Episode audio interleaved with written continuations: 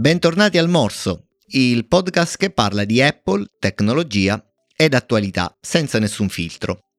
Io sono Costantino e dall'altra parte del microfono c'è Emilio Pavia. Ciao ciao Costantino, ben trovato. Grazie, come stai? Tutto, tutto bene, eh, ho appena ricevuto un paio di pacchi dal corriere, quindi eh, le, le prime spese di Natale sono state consegnate, ho ricevuto le nuove AirPods Pro e il robottino per pulire casa nuovo perché quello vecchio si è, si è rotto. Ah, bene, bene, quindi si fa unboxing. Prossima sì, sì puntata... oggi, oggi, si fa unboxing. Già, beh, già gli AirPods li ho, li ho unboxati eh, per, per, provarli. Devo dire che da un punto di vista hardware, se non lo sai che sono quelli nuovi, non, non lo capisci. Perché... perché sono identici. Sono identici e sì, a parte il, il case che ha gli altoparlantini adesso, per eh, farlo suonare nel caso in cui non, non riesci a trovarlo. E un buchino laterale per mettergli l'accetto, sai, uh-huh. per, per, per, attaccarlo da qualche parte. Insomma, per il resto, sì, è, l'esperienza diciamo che è abbastanza, abbastanza, simile a quella precedente. Li ho provati così giusto un paio di minuti per, per vedere che tutto funzionasse. Mi aspetto una recensione un pochino più uh, efficace nel corso della giornata.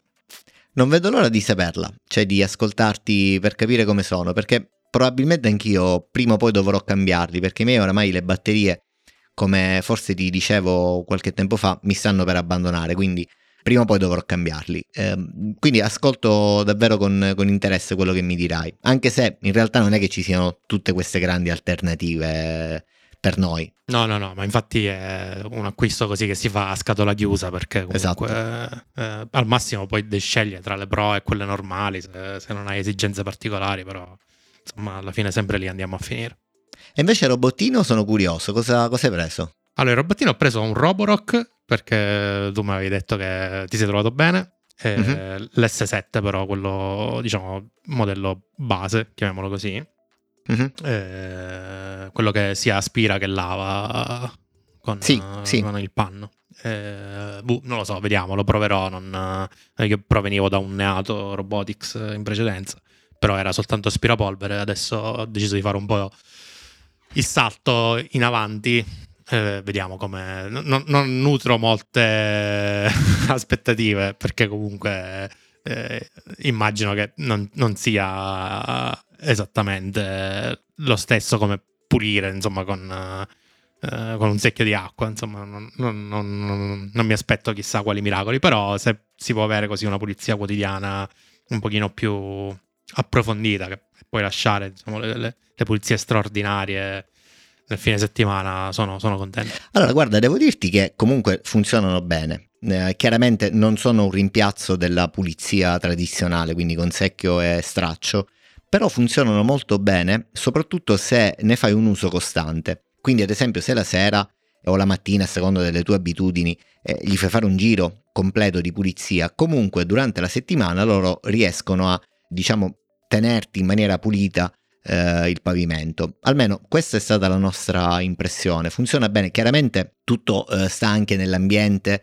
eh, dove questi um, robottini vanno ad operare, quindi se sono molto eh, pieni di, di roba per quanto l'intelligenza artificiale oramai è davvero strabiliante, quindi hanno delle telecamere, hanno dei sensori LIDAR che riescono a, a capire, a, mm, evitare gli ostacoli, comunque sia, se ci sono troppi oggetti per terra o comunque eh, troppi mobili e altro, mh, mm, hanno poco spazio di intervento e quindi eh, molte zone te le lasciano poco pulite. Però in generale funzionano e poi chiaramente anche il pavimento fa la sua differenza, cioè dire se hai un pavimento difficile da pulire chiaramente loro non, non, possono far miracoli. Certo. In generale comunque non sono male, non sono male. Fammi sapere come ti trovi. Assolutamente sì. A me interessava anche eh, fare uno step evolutivo dal punto di vista del software perché il robottino che avevo prima io era abbastanza vecchiotto, aveva ormai 5 anni. Eh, sia la parte di sensoristica non aveva il leader, eh, sia anche la parte software non era molto evoluta. Quindi, da questo punto di vista, spero di,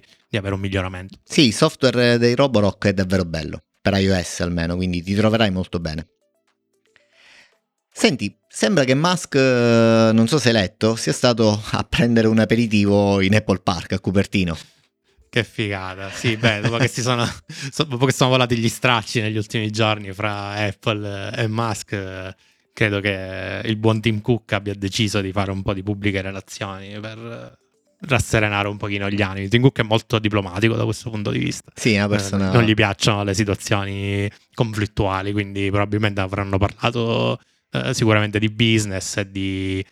E, e, probabilmente Cook avrà fatto delle richieste a Musk di garanzia sulle politiche del social network per continuare a investire soldi in advertising e cose del genere. Sì, Sembra che infatti uno degli argomenti più probabili eh, sia la preoccupazione appunto che, come dicevi tu, Apple ha per la progressiva mancanza di meccanismi stabili per la moderazione, perché sembra che Twitter eh, stia diventando via via una terra di nessuno. Tutta la, la parte di personale eh, che si occupava della moderazione praticamente è andato via perché ho licenziato oppure eh, sono andati via loro e soprattutto sono stati reintegrati decine di migliaia di account che erano stati sospesi per uso diciamo non consono alle policy originali di Twitter. Quindi tutti un po' si aspettano, hanno un po' paura di cosa eh, questa, questa terra, questo Twitter stia diventando. Di contro credo anche che Musk abbia avanzato delle richieste per quanto riguarda eh, le fee no, di App Store sulla vendita di servizi digitali che sono all'interno di Twitter, banalmente la subscription per uh, la spunta blu o tutte queste mm-hmm. uh, amenità varie che Musk vuole, vuole introdurre. Credo che uh, abbiano parlato anche, anche, di soldi da questo punto di vista. Ti do qualcosa, tu me ne dai un'altra, così si riescono a fare gli affari. Sì, probabile. Tra l'altro, mh, in questi giorni era apparsa anche una notizia per cui Musk aveva risposto ad un, un'intervista in cui gli si diceva che eh, se si continua così Apple avrebbe rimosso l'applicazione dallo store e Musk ha risposto spero di no eh, perché eh, se così fosse mi dovrò vedere costretto a fare il mio telefonino.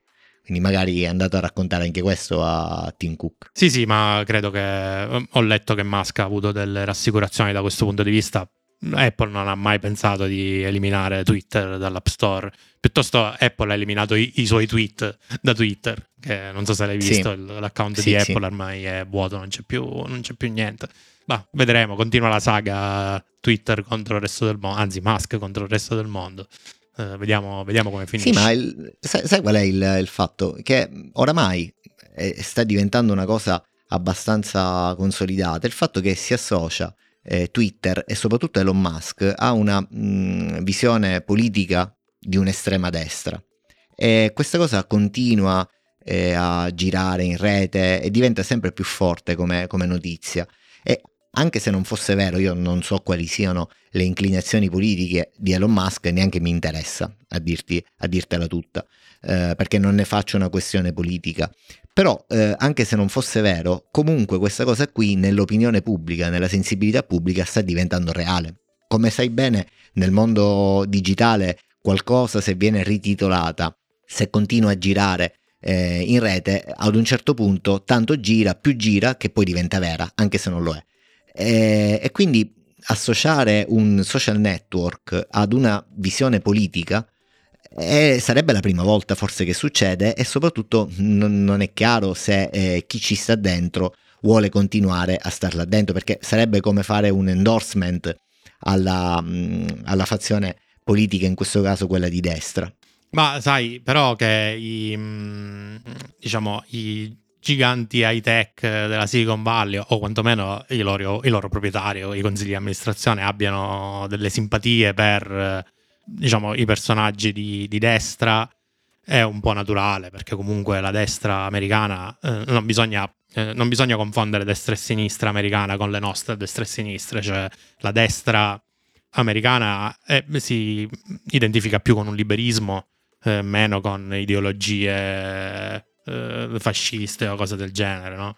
Per cui che le grosse aziende dove ci sono interessi economici molto forti abbiano delle simpatie verso eh, la, delle politiche molto più lasche da questo punto di vista eh, per quanto riguarda il liberismo, lasciar fare al mercato, quindi eh, eh, abbassare le tasse, cose del genere, mi sembra anche abbastanza fisiologico. Eh, diverso è se invece Trump dovesse, eh, scusami, eh, Musk dovesse fare un endorsement esplicito a favore di questo o quel personaggio. mi riferisco a Trump nel, nello specifico. Allora là sarebbe un pochino più preoccupante, però io credo che se vincessero i repubblicani negli Stati Uniti né Musk né Zuckerberg né tantomeno Tim Cook si straccerebbero le vesti. Ecco. Sì, questo è sicuramente vero, però sai, eh, ripeto, sarebbe la prima volta, a mio modo di vedere, che un social network, in questo caso, abbia una medaglia, cioè un'etichetta di tipo politico. Indipendentemente, è chiaro che la destra, i repubblicani e i democratici americani non sono la nostra destra e sinistra, mm, non era, non era detto in questo senso, però comunque indipendentemente da questo, secondo me sarebbe la prima volta che eh, al, al, al, largo pubblico ci sia eh, la percezione che quel social network è di una fazione piuttosto che di un'altra. No, no, quello sì, però sai, eh, anche in passato parla- c'erano state delle voci che Zuckerberg eh, mirava a candidarsi alle presidenziali americane con i repubblicani, cioè che ci siano state delle simpatie eh, nei confronti di una parte piuttosto che di un'altra all'interno di queste grandi aziende multinazionali è, è risaputo. Certo, se tu mi dici Twitter è il covo di tutti i repubblicani d'America, allora là ti do ragione, cioè nel senso non, non avrebbe senso eh, associare un social network a una parte politica, d'altronde esistono altri social network minori eh, nel panorama eh, dello store, comunque anche del web, che sono molto più caratterizzati da un punto di vista politico, politico rispetto sì. a quelli mainstream come possono essere Facebook o Twitter. Tra l'altro Zuckerberg eh, si è unito alla, alla, lunga lista dei CEO che praticamente vanno contro Apple quotidianamente perché eh, leggevo in un'intervista ehm, recente al New York Times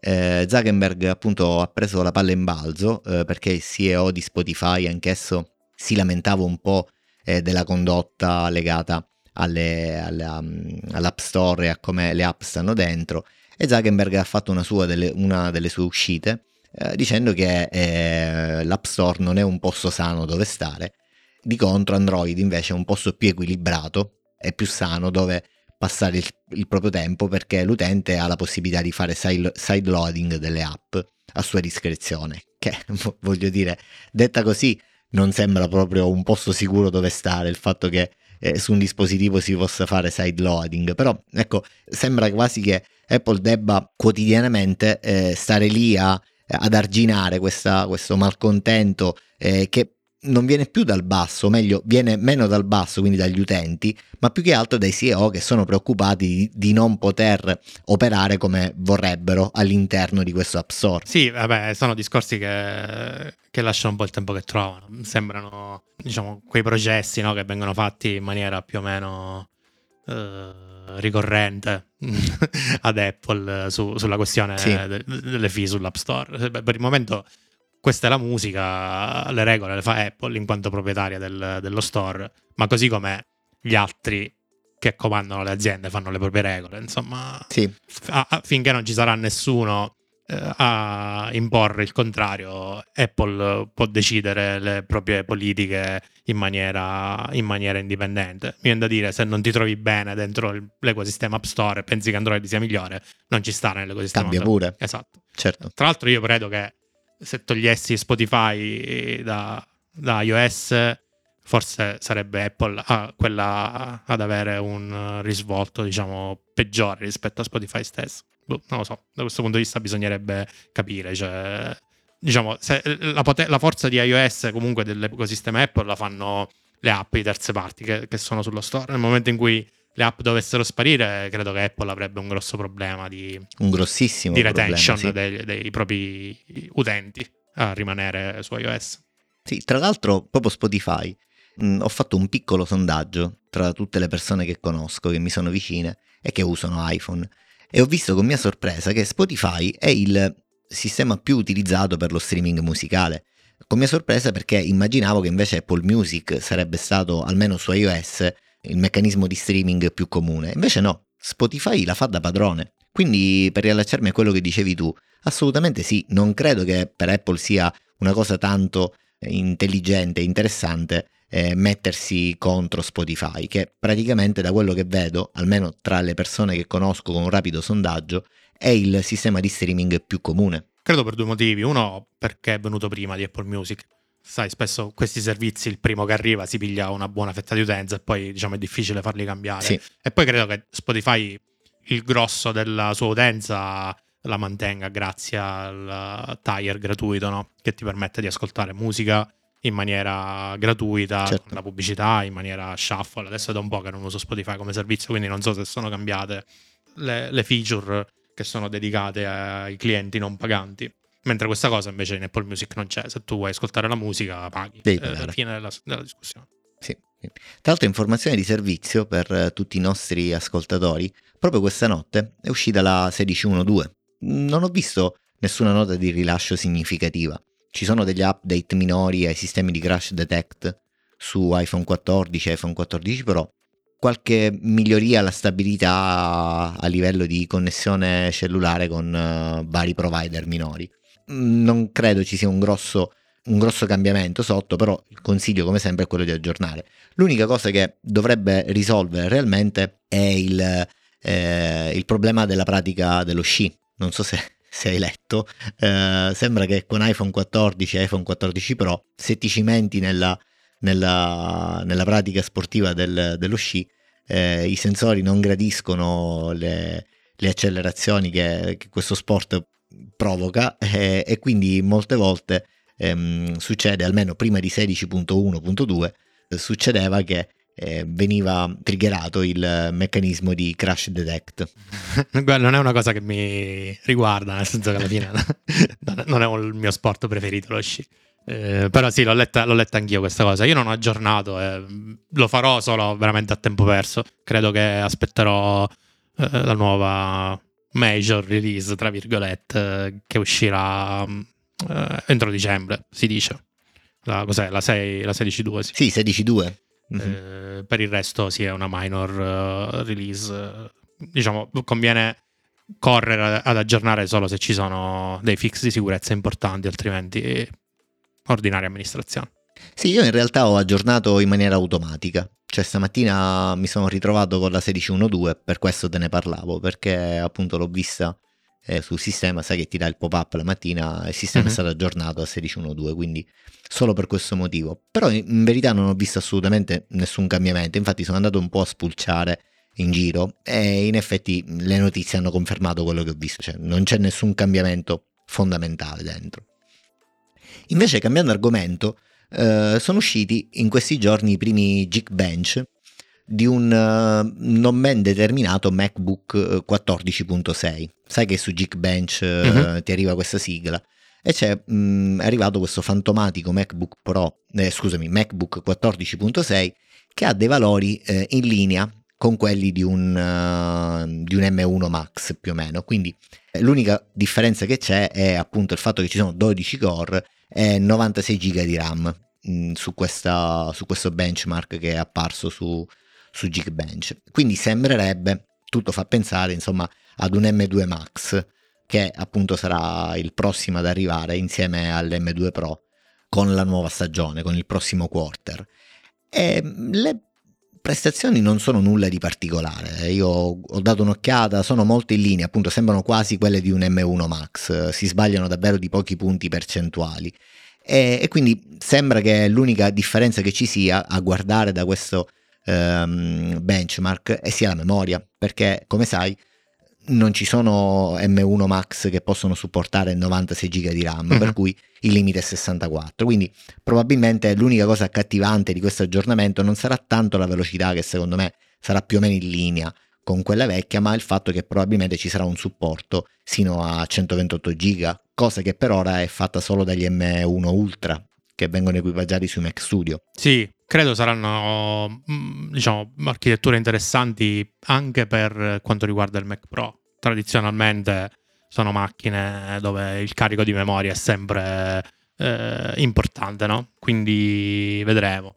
Come prevedevo, non voglio fare il Nostradamus, però diciamo il salto prestazionale è stato importante passando da Intel a, ad ARM, quindi a Apple Silicon Ora di generazione in generazione invece gli incrementi prestazionali diciamo rientrano in un'ordinaria amministrazione come ai tempi di, di Intel, nel senso che puoi avere un 10-15% in più eh, andando da una generazione all'altra, ma non ti aspettare più incrementi a doppia cifra. Ecco. Ma voglio dire, da un certo punto di vista, Emilio, credo sia giusto così. Cioè, viviamo una, una, una realtà in cui si cerca sempre questo bump di prestazioni estremo.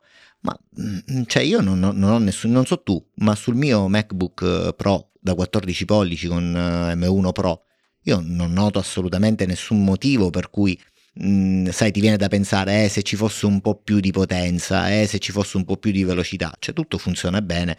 Probabilmente l'unica cosa forse è la memoria, lì sì, quella è qualcosa che più ci lavori, più ne hai bisogno. Però in, in, generale, in termini prestazionali, questa ricerca dell'estremo, secondo me è anche un po' sbagliata. Tra l'altro, lì il grosso dei problemi è legato al, alla, all'integrazione che da quello che leggo sarà ancora 5 nanometri, cioè non si è ancora fatto il salto verso i 3 nanometri, che dovrebbe essere un grosso boost a livello prestazionale, ma anche potenza erogata, cioè di, di potenza necessaria per alimentare il, il processore.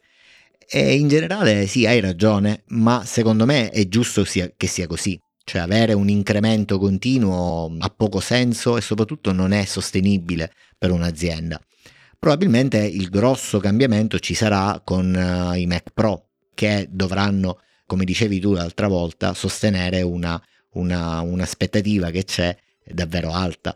Ma parliamo di macchine appunto di, di altro tipo. In generale, secondo me, oramai io mi sento di consigliare a chiunque mi chiede cosa comprare, cosa non comprare come, come computer, intendo quello di, di, prendere quello che va bene sul momento per le proprie esigenze, perché comunque le macchine dotate di Apple Silicon hanno una longevità molto prolungata nel tempo, cioè ancora gli M1 funzionano bene, non hanno cenni eh, di, mm, di, di carenze in termini prestazionali evidenti, quindi secondo me quello che è necessario è avere qualcosa di funzionale sul momento per le proprie attività. Sì, io mm, per esempio a me piace molto il nuovo MacBook Air, anche se la mancanza del promotion display mm, mi fa preferire sempre i MacBook Pro.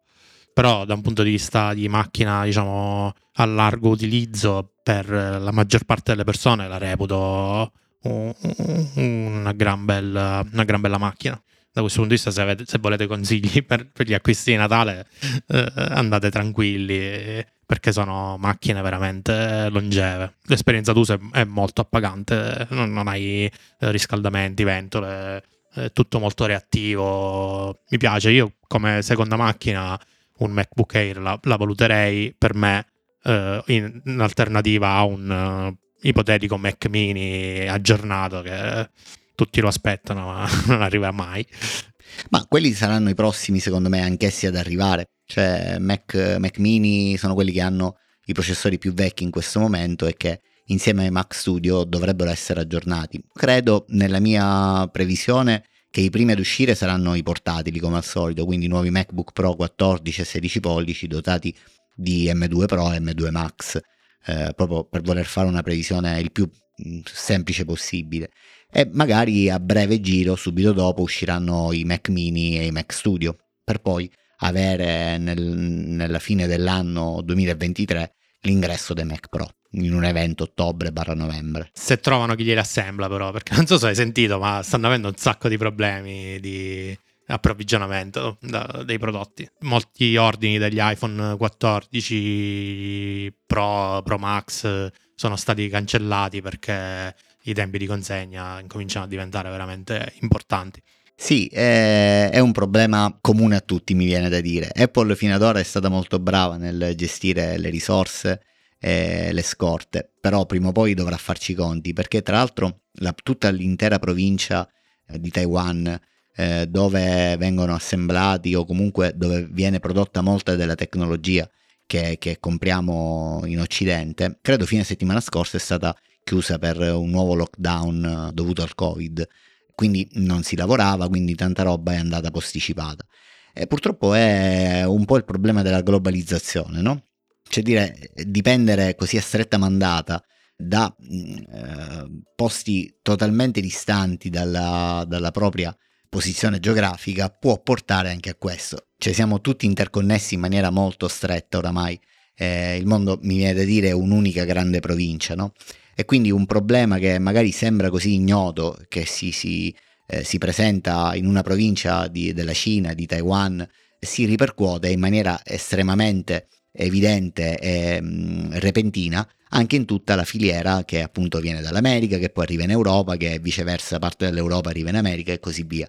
Quindi Apple dovrà comunque fare i conti con, con queste cose eh, che purtroppo ahimè per ora sono il Covid, domani potrebbe essere qualcos'altro. Loro hanno provato comunque a cambiare un po' questa, mh, o comunque a sopperire a queste dinamiche perché TSMC, Taiwan Semiconductor, mh, aprirà il prossimo anno una fabbrica, credo la più grande eh, in assoluto, eh, in, in, America, mh, su cui verranno prodotti eh, le nuove tecnologie a 4 nanometri. Probabilmente proveranno a compensare parte di queste mancanze che arrivano ehm, dalla, dalla, Cina con eh, queste fabbriche puramente eh, americane. Sì, e credo sia una scelta vincente perché sai, il problema non è tanto la distanza geografica quanto quella culturale, perché nel momento in cui sì. il governo cinese ha la facoltà di chiudere un intero paese eh, in maniera indeterminata, cioè così, siccome eh, c'è il Covid, noi chiudiamo tutto, tanto chi se ne frega.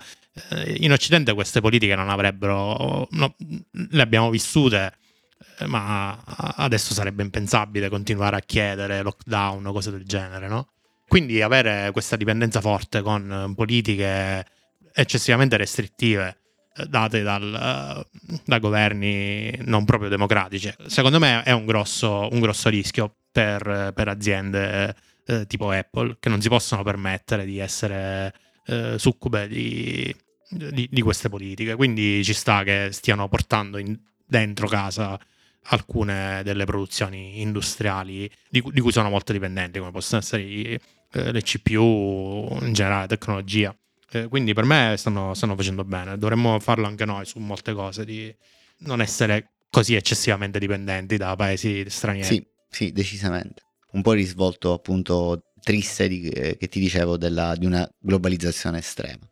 A proposito di globalizzazione, devo fare una correzione alla puntata precedente in cui, eh, non so se ricordi, abbiamo parlato di Mastodon, che è appunto un nuovo social network globale, decentralizzato, che si basa su istanze che parlano tra loro attraverso un protocollo. E volta scorsa io avevo espresso una mia perplessità nell'uso perché l'avevo installato, avevo mh, creato un account per cui non trovavo molta della roba che quotidianamente invece trovo su Twitter.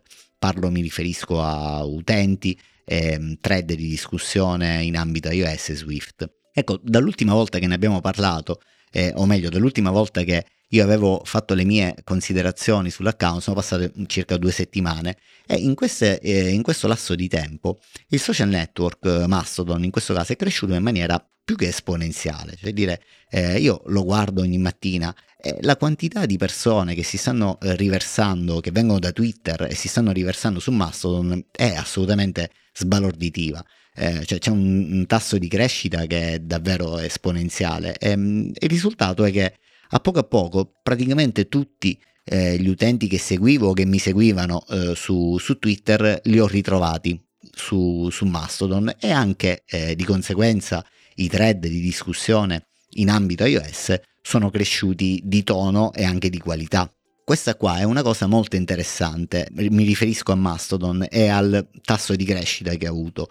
Chiaramente ci sono dei, dei problemi dietro questo social network, maggior parte legati al fatto che appunto è totalmente decentralizzato, quindi queste istanze comunicano tra loro, se sei su un'istanza hai delle interazioni limitate con le altre, insomma c'è da, da imparare questo nuovo eh, gergalismo, questo nuovo linguaggio che molti dicono non dobbiamo tentare di ehm, porre uno a uno Twitter con Mastodon, ma piuttosto imparare questo nuovo sistema prendendo tutto il buono che c'è da, da, da, queste nuove tipe, tipologie di interazione. Io mi sono iscritto stamattina, ho ceduto alla tentazione eh, e mi sono fatto un account, però appena ho provato a caricare il, la profile picture, eh, Mastodon mi ha risposto pic, un errore interna, l'error 500, una cosa del genere. Ma tutto a te poi ti capita, è bestiale sta cosa. Questo mi fa credere che avevo ragione, nel senso che eh, Mastodon secondo me è una bella idea,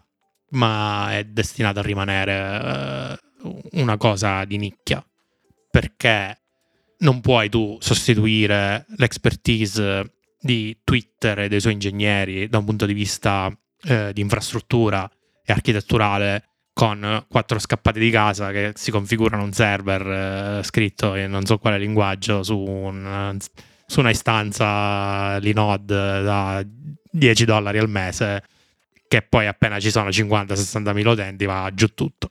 Purtroppo fare grossi numeri, fare una grossa quantità di traffico non è semplice. E nel momento in cui tu dici Mastodon cresce esponenzialmente, è in grado Mastodon di reggere questa questo traffico di rete?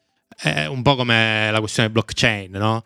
Eh, Bitcoin, sì, tutto bello, però nel momento in cui le transazioni aumentano esponenzialmente, quanto tempo di attesa ci vuole prima che una transazione venga validata dal, dal network?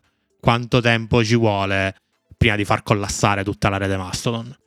ripeto, è, è, bello sulla carta, eh, sulla pratica io non credo che mh, mm, ci sia spazio eh, in Mastodon per tutta l'utenza Twitter eh, che se vorrà lascerà il social network. Per piccoli gruppi di discussione probabilmente sì. Potrei anche decidere di farmi io la mia istanza Mastodon eh, su un server mio e gestirla e controllarla dove io sono l'unico iscritto. No? Tanto alla fine con la federazione si, si eh, si può dialogare un po' con tutti gli utenti. Boh, non lo so, io sono ancora molto, molto scettico da questo punto di vista. Me la sono aperta così un po' per esplorare e un po' per, uh, per evitare di essere l'ultimo no? che, che, abbandona la nave, che affonda. Però prima di dare Twitter per morto io mm, ci penserei più di una volta. No, ma Twitter secondo me non morirà, Emilio.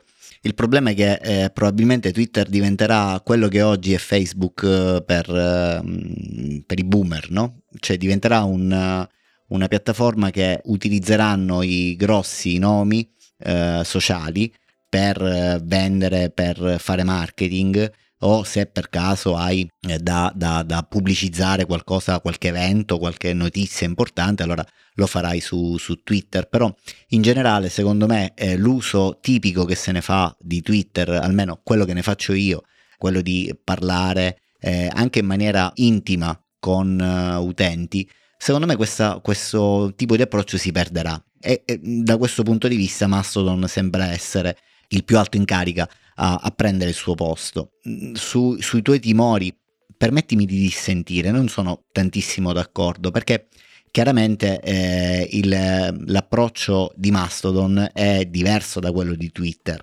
Eh, Twitter è nato come social network, dietro c'era un'azienda appunto che la sua mission era quella di mantenere stabile la piattaforma eh, al crescere degli utenti, al crescere dei tweet e così via. Tutti si ricorderanno, io immagino che tu eh, li ricordi anche, i periodi 15 anni fa in cui Twitter eh, era all'inizio e capitava spessissimo di vedersi eh, recapitare il messaggio con eh, il, l'uccellino che non riusciva ad andare avanti perché si era verificato un problema sui server.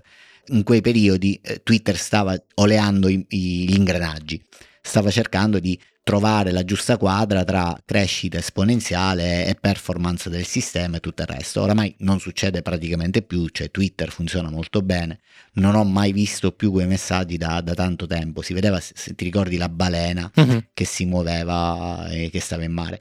Eh, chiaramente ora eh, su Mastodon che è, è, è iniziato praticamente ora a, a, sussistere come social network, sebbene c'è da, da, tanti anni, però appunto era prima un progetto sperimentale che veniva poco utilizzato. Ora se ne parla continuamente, tutti i podcast che vado eh, ascoltando eh, quantomeno ne fanno menzione, eh, su internet si leggono dovunque post su Medium, post di Auto su come passare correttamente alle piattaforme, insomma è la parola del momento e secondo me probabilmente diventerà il social network più utilizzato dopo chiaramente quelli diciamo di tendenza eh, del 2023.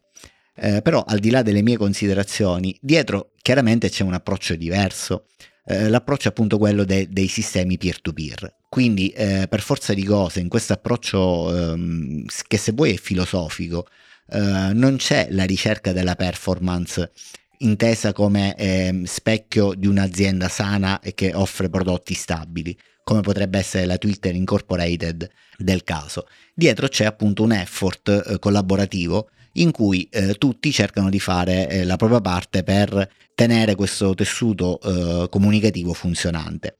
Chiaramente eh, dietro ci sono questi drawback di cui parli te, cioè dire se ti iscrivi e utilizzi come ehm, trampolino di lancio per Mastodon l'istanza di una persona che lo fa eh, così per sport eh, nel tempo libero e ha un account da 10 euro al mese, chiaramente ti assumi anche le responsabilità di un prodotto che potrebbe non funzionare, però bada bene che questo non ha niente a che vedere con eh, il protocollo di comunicazione, perché se questa istanza fosse invece un'istanza stabile dove dietro c'è un'azienda eh, che eh, esce quattrini per mantenere in piedi il servizio, lo fa funzionare bene, lo scala adeguatamente quando gli utenti crescono, chiaramente il protocollo funziona perché di suo eh, il protocollo sembra essere abbastanza stabile. E quindi dove, dove vorrei arrivare? Secondo me eh, questo è un momento sperimentale del meccanismo in cui eh, affioreranno problematiche, problematiche di tipo logistico, problematiche di tipo tecnico eh, con eh, problemi hardware o problemi software o bachi di sicurezza e così via.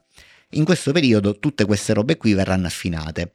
Ad un certo punto, probabilmente, ci sarà un takeover eh, del protocollo eh, rispetto ad aziende.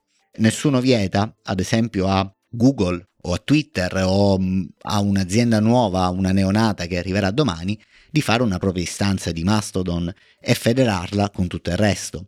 A quel punto io potrei eh, decidere di spostare, di migrare il mio account da techhub.social verso un'istanza più stabile che tanto comunque mi offrirà le stesse garanzie da un punto di vista comunicativo che mi offriva TechHub, che è una, un'istanza fatta da un ragazzo canadese che eh, mantiene questo servizio, credo, per sport, quindi non ci guadagna nulla. Questa cosa, secondo me, è il vero futuro di Mastodon, cioè noi in questo momento io mi vedo come un beta tester avanzato di un prodotto che vedrà la vera luce tra forse sei mesi, forse un anno, eh, in cui appunto entreranno le measure. Perché vuoi o non vuoi, Emilio, dove ci sono basi di utenti eh, che crescono esponenzialmente, 50, 60, 70 mila al giorno, eh, prima o poi entreranno i, le, le, le, grosse corporation, perché se ci sono utenti vuol dire che ci sono soldi, eh, anche in maniera non diretta, quindi magari il social network resterà come ora, non ci sarà profilazione spinta, non ci sarà advertising profilato sugli utenti, però comunque avere una base utenti di 50.000 eh, persone eh, già di per sé è una ricchezza eh, che chiunque vorrebbe avere in, nei giorni come, come, come quelli che stiamo vivendo.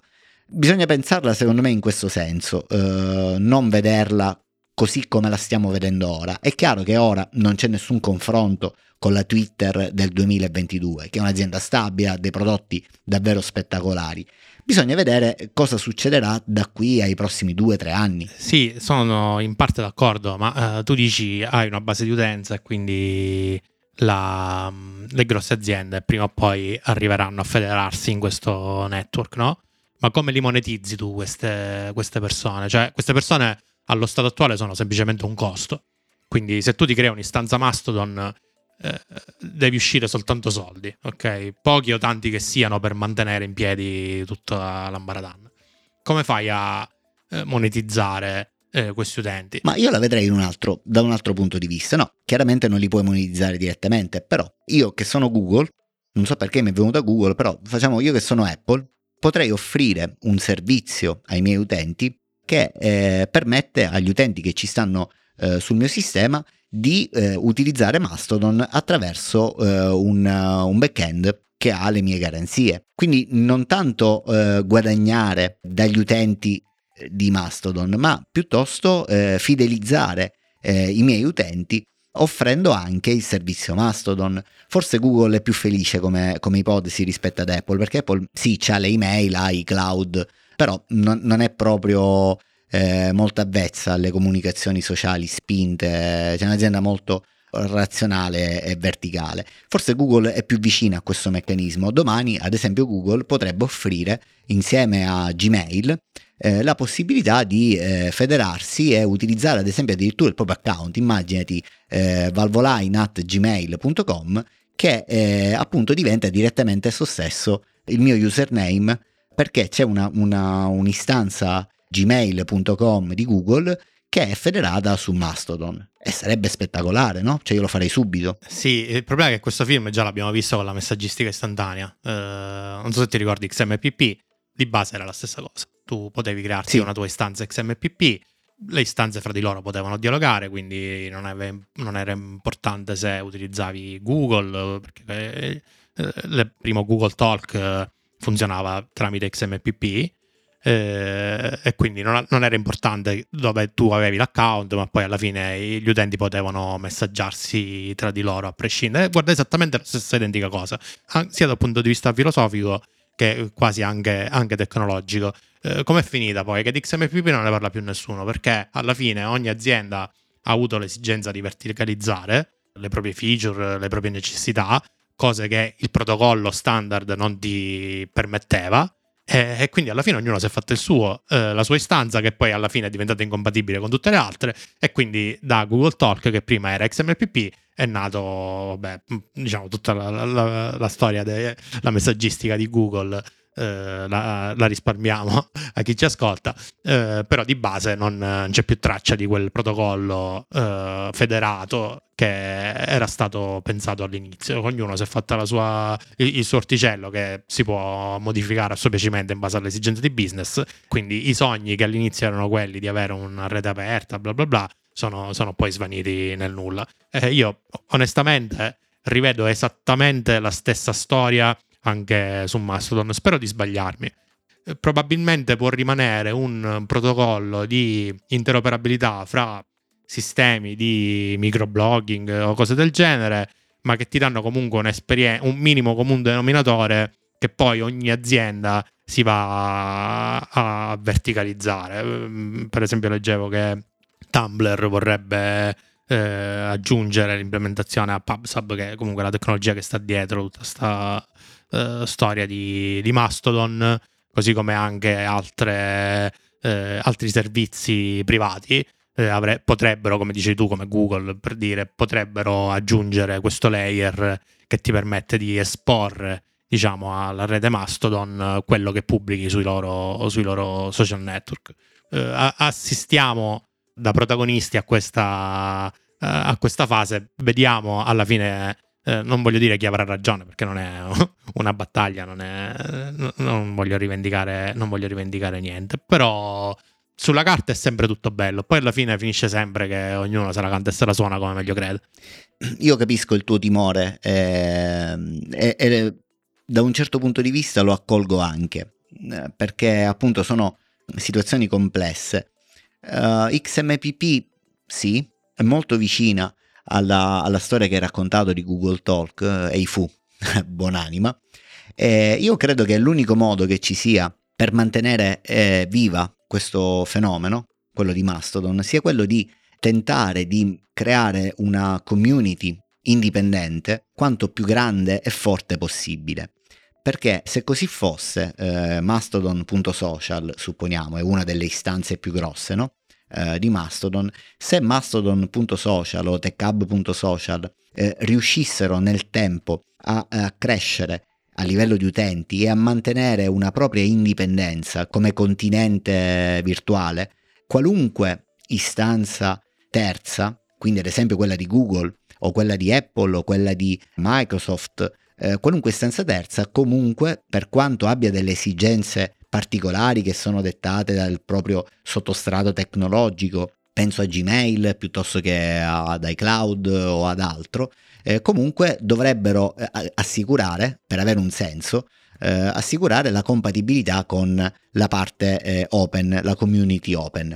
Se vuoi un po' il, il gioco dei protocolli RFC, c'è un protocollo standard eh, che viene adottato come, come request for comment dalla community e poi sopra ci costruiscono tutti le proprie architetture che magari sfalsano eh, dalla mh, direzione originale, fanno pivot eh, leggero dalla direzione originale, però comunque devono assicurare un minimo di legacy compatibility perché altrimenti uscirebbero fuori standard, un po' il discorso dei browser, un po' il discorso eh, degli stream, ad esempio, eh, dell'RSS, insomma, più è forte la community indipendente, più ha utenti, più tu devi assicurare la, la compatibilità, perché io non utilizzerò mai la federazione eh, il server federato di Google o quello di Apple, se poi quando ci, mi ci proietto dentro non riesco a vedere, non riesco a, a comunicare con la più grossa istanza mondiale che è Mastodon.social. Non so se rendo l'idea. Sì, sì, sì. Eh, che, è che, è un po', diversa se vuoi da, da quella di XMPP mh, estratto puro, perché lì sì, eh, è chiaro che eh, non essendoci un forte driver eh, open che eh, aveva assicurato, che doveva assicurare eh, la, la, sussistenza stessa del protocollo, poi eh, la strada, appunto, come raccontavi giustamente tu, ha preso delle direzioni inaspettate. Ognuno ne ha fatto una sua versione, tutte non parlavano tra di loro e poi è morta. Questo probabilmente dovrebbe evitare Mastodon, cioè dire continuare a mantenere una forte community libera e, e, e crearla, crearla, come specchietto se vuoi per le allodole. Per cui eh, se, se, Google domani vorrà eh, fare diventare gmail.com eh, un server federato di Mastodon, dovrà quantomeno assicurare la compatibilità base. Guarda, me lo auguro. Speriamo. Uh... Sai, io non sono ehm, così eh, pessimista e soprattutto mi piacciono molto uh, le, le direzioni indipendenti avere mh, una, eh, un prodotto eh, di questo tipo eh, che possa, far, po- possa tenere testa a meccanismi più complessi e più strutturati, più verticali, meno liberi, eh, come quelli che possono essere Facebook, come quelli che sta, sta diventando Twitter, eh, secondo me non è male. Tra l'altro, forse non tanti lo sanno, non, non ne abbiamo parlato sicuramente, ho visto che c'è una stessa direzione eh, molto simile a quella di Mastodon anche per quanto riguarda la parte eh, di ehm, social network legati ai contenuti eh, multimediali, quindi immagini, quindi video e altro. C'è Pixieset, Pixieset eh, che è una, um, un esperimento in tal senso che in pratica ripercorre la strada di Mastodon e la um, rivede in chiave multimedia in pratica sarebbe, sarebbe una, una, sorta di Instagram eh, distribuito. Anche lì c'è un client che sta crescendo, c'è una direzione dettata appunto da, da Mastodon che è stata reinterpretata e sta, sta crescendo in quel senso lì, però anche in quella direzione c'è questa volontà popolare di eh, distribuire i contenuti, quindi evitare che ci sia un unico grosso um, architetto che sta dietro eh, tutto quanto, cioè eh, tutti i nostri contenuti su Twitter sono di Twitter. Avere questo meccanismo eh, distribuito forse è la chiave della, della, del web 3.0, della internet del nuovo secolo, no? in cui ehm, gli utenti stessi, tu hai citato una cosa bellissima prima, che avevo pensato anche io. Uh, cioè, a un certo punto uh, la cosa bella di Mastodon è che se a te non sta bene nessuna di queste robe qui, pago 20 euro al mese e mi faccio la mia istanza. Tanto comunque è come, come il web dell'inizio, no? Eh, cioè tu diventi ehm, allo, allo, stesso tempo fruitore, ma allo stesso tempo produttore, eh, quindi produttore consumatore di contenuti. Sì, è questa la cosa più bella, secondo me, di, di tutto il sistema Mastodon, che diventa un po' come il mondo del blogging eh, esatto. dei primi tempi, però applicato al, al microblogging, quello che, a cui ci ha abituato Twitter. E da questo punto di vista io sono il più grande fan, cioè se, se veramente Mastodon riesce a raggiungere questa forza, allora io sarò, sarò contento. E guarda, io adesso mi sono creato un account eh, su un server esistente, ma eh, non ti nascondo che ho il mio dominio, ho una mia istanza Linode. Probabilmente eh, farò qualche esperimento da questo punto di vista, a crearmi una, una istanza mia personale eh, e far parte di, questo, mm-hmm. di, di, di questa rete eh, Mastodon. Poi aspetto con ansia che arrivi il client di Tapbot, perché io sono un grande fan delle loro app. Eh, a quel punto eh, avremo fatto scopa e, e potrò switchare definitivamente a Mastodon. Intanto mi sono iscritto e ti ho appena eh, seguito su Mastodon. Ti, ri, ti riseguo anche io. Tra l'altro, per i nostri ascoltatori, ho anche creato l'account del, ehm, del blog, eh, scusami, del podcast eh, su Mastodon 1 che è la più grossa istanza indipendente italiana.